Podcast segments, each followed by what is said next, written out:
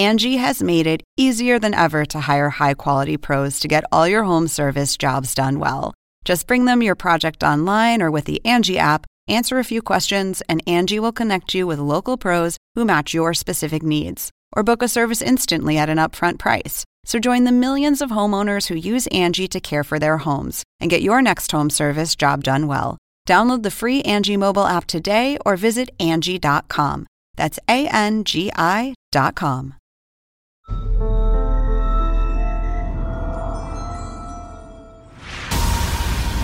Up next, a car crash baffles investigators. At first, it was like, oh, a sad, you know, tragic accident. No one can determine exactly what killed the victim. It wasn't something that was a normal death. Detectives and doctors try to find a cause. There were no internal injuries. It's not an accident. It's not medical. What else can it be?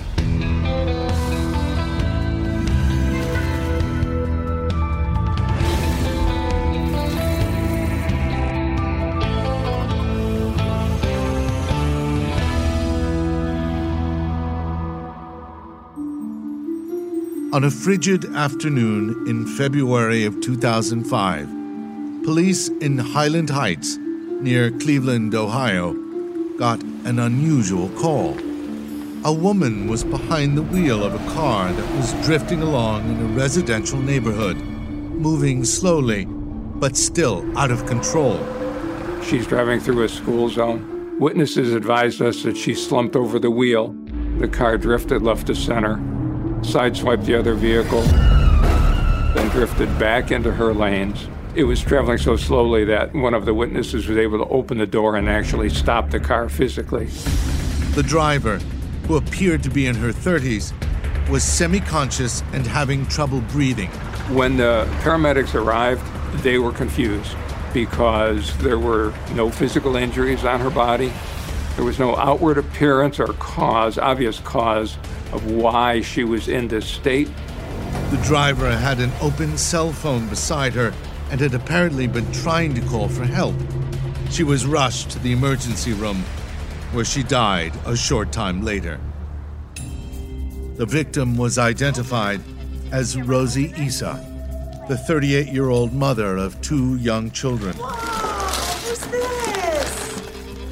She was married to a emergency room doctor who worked down in Akron. His name was Yazeed Essa. Everybody that I talked to said classically sweet, kind, giving mom, all the things that you would think would be you know, salt of the earth, great person. Her husband Yazeed, whom everyone called Yaz, told his fellow doctors and police that Rosie had no serious medical issues, certainly nothing that would cause her death. He couldn't offer any information as to why she died. And an autopsy offered no answers as to what had happened. She did not have any natural disease either that would cause her death. A subsequent toxicology scan also provided no clues about what killed her. Doctors and police were baffled. Rosie had no injuries, no diseases. She wasn't using drugs, and there was no sign of her encountering any toxic substances, even accidentally. Yet she was dead from a fender bender that wasn't fast enough to cause any serious injuries. It became, in my tenure as a reporter, one of the strangest cases I've ever seen in terms of what looked on the, from all appearances, that a tragic death of a woman, a mother, two small kids, high profile couple, doctor, husband, and then all of a sudden, oh my goodness. Police and doctors wanted answers, and fast. Rosie's initial toxicology scan showed no illicit drugs in her system. There was nothing obvious at this stage of the autopsy to say why she died. So the cause of death was deferred pending further examination. A second, more extensive test also came up empty. There's always testing that can be performed, almost limitless, but the sample is limited. The coroner informed the police department that they had exhausted all of their testing possibilities. That meant investigators had to narrow it down to one or two possibilities before they could do another test. This stalled the investigation until detectives discovered a phone call Rosie made just before her death. A phone call that told analysts what to test for.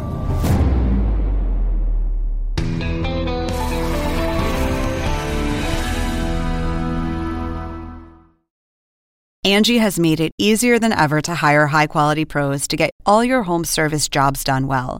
Whether it's routine maintenance, an emergency repair, or a dream project, Angie lets you compare quotes from multiple local pros, browse homeowner reviews, and even book a service instantly. Angie's been connecting people with skilled pros for nearly 30 years. So the next time you have a home project, bring it to Angie to get your job done well. Download the free Angie mobile app today or visit Angie.com. That's A N G I.com.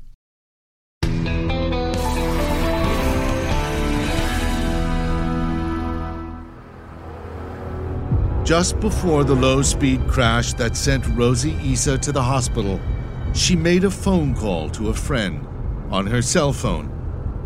She was on the cell phone with one of her buddies, Ava McGregor, and she mentioned to Ava, I feel like crap because uh, I took this calcium pill.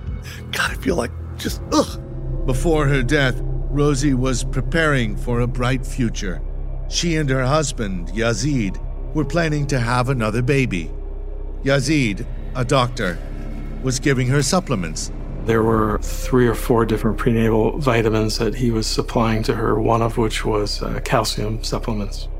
As far as detectives and doctors knew, taking the calcium and prenatal medications were the only changes from Rosie's normal routine. Was it possible these supplements could have caused her death? Her husband said that was impossible. According to Yaz, her death was a mystery medically to him as it was to everyone else. When I asked Yazeed about the calcium supplements and the prenatal vitamins, did you think they would have any cause for her death? And he said, no, calcium won't hurt you. But what if it wasn't calcium Rosie had taken? Could this be a case of product tampering? The idea wasn't far fetched.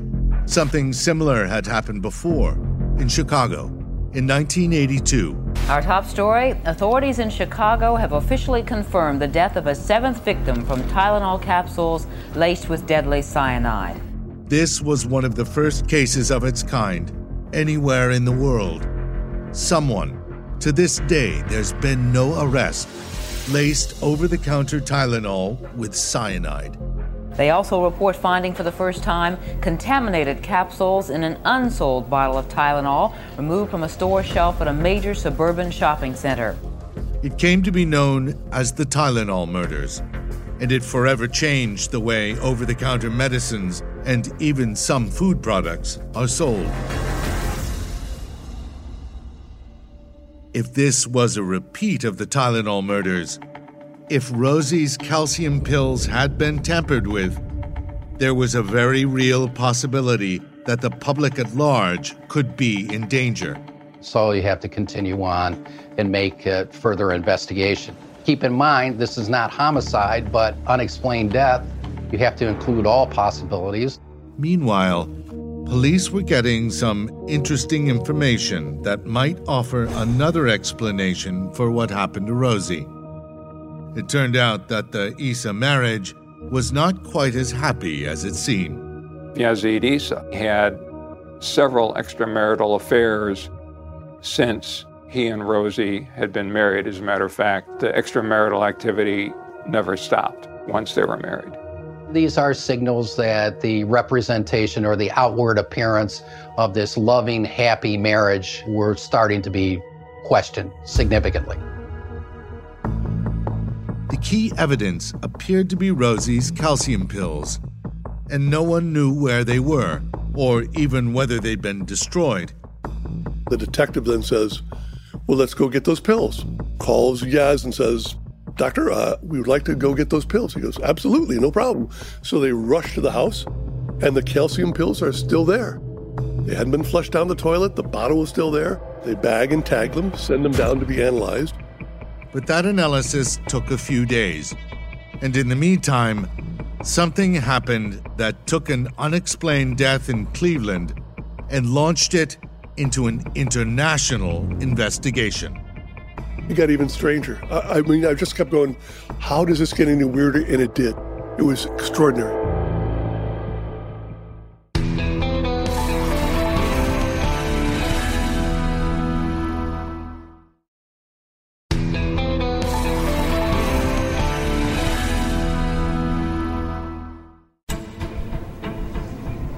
The key to the unexplained death of Rosie Essa seemed to lie in the calcium pills she'd taken just a short time before she died. Rosie's husband, Dr. Yazeed Essa, known as Yaz, freely provided those pills to the police. The pills were sent to Dr. Douglas Rohde, a forensic toxicologist. Immediately, he saw something amiss. Nine pills in the bottle didn't look like the others. The nine that looked different had a crystalline appearance to them, and the remaining capsules that were in that bottle looked powdery and had some pink tinge to them. Both sets of pills were subjected to a process called Fourier Transform Infrared Spectroscopy, or FTIR. The FTIR test is a test that will allow me to look at the molecular structure of a molecule using infrared radiation, and the bonds of the molecule will vibrate, releasing an energy, and that energy pattern is what I use to identify what the substance is.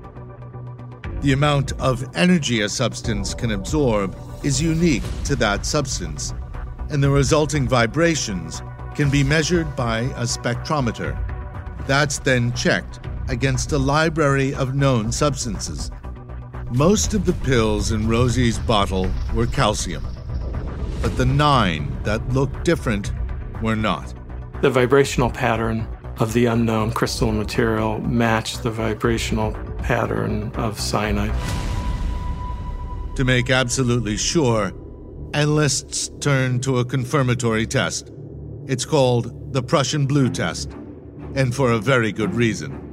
The active ingredient in the Prussian blue test is ferric ferrocyanide, which will react rapidly with the cyanide molecule to elicit a blue color. Which is exactly what happened. I was shocked to see that this was cyanide, and I was alone in the lab and exclaimed to myself, wow. I have my smoking gun.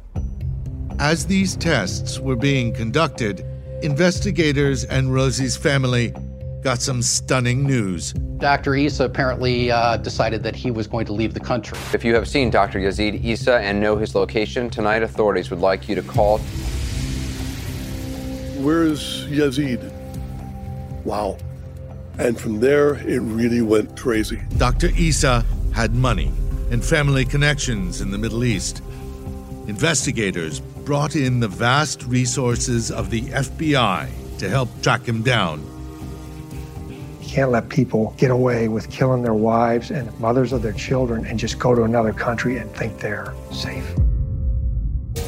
The FBI soon located Dr. Essa in Beirut, Lebanon, a place that offered a layer of protection for a man on the run. The problem with Lebanon was that there was no solid extradition treaty where an individual could be returned from Lebanon to the United States. I thought, well, then he may have committed the perfect crime in that we can't get him and there's no way to go over and pull him back. So this story is almost over then. I, I mean, how horrible. Dr. Essa insisted that he didn't kill his wife and also insisted that fleeing the country was no admission of guilt. He said that I only left because I could not get a fair trial here. In Beirut, Dr. Essa was being watched by FBI agents and local informants. And he certainly didn't seem to be a grieving widower who missed his children. He was the playboy of Beirut because he had plenty of money. His brother had a very successful business that he was partners with. He is having a great old time. In fact, To the dismay of some of those who were helping him hide, Dr. Essa was open about what he'd done. He would brag to the neighborhood people that he had killed his wife and that we were looking for him in the United States. He created an email account, fugitive at hotmail.com. And that kind of sums it up. And when I found that out, I went, who does that? Who is so brazen that you say, yeah, I don't mind if you know that I'm a fugitive, I'm proud of it, and I'll laugh at it. If Dr. Essa was so confident that he'd brag about murdering his wife, he might let his guard down just long enough to make a mistake, which was exactly what the FBI was counting on.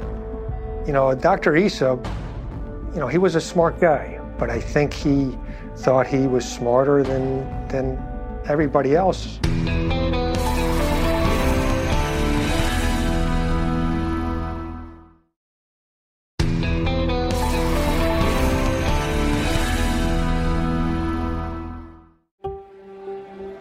As Dr. Yazeed Essa was living the high life in Beirut, U.S. and international law enforcement were watching and waiting.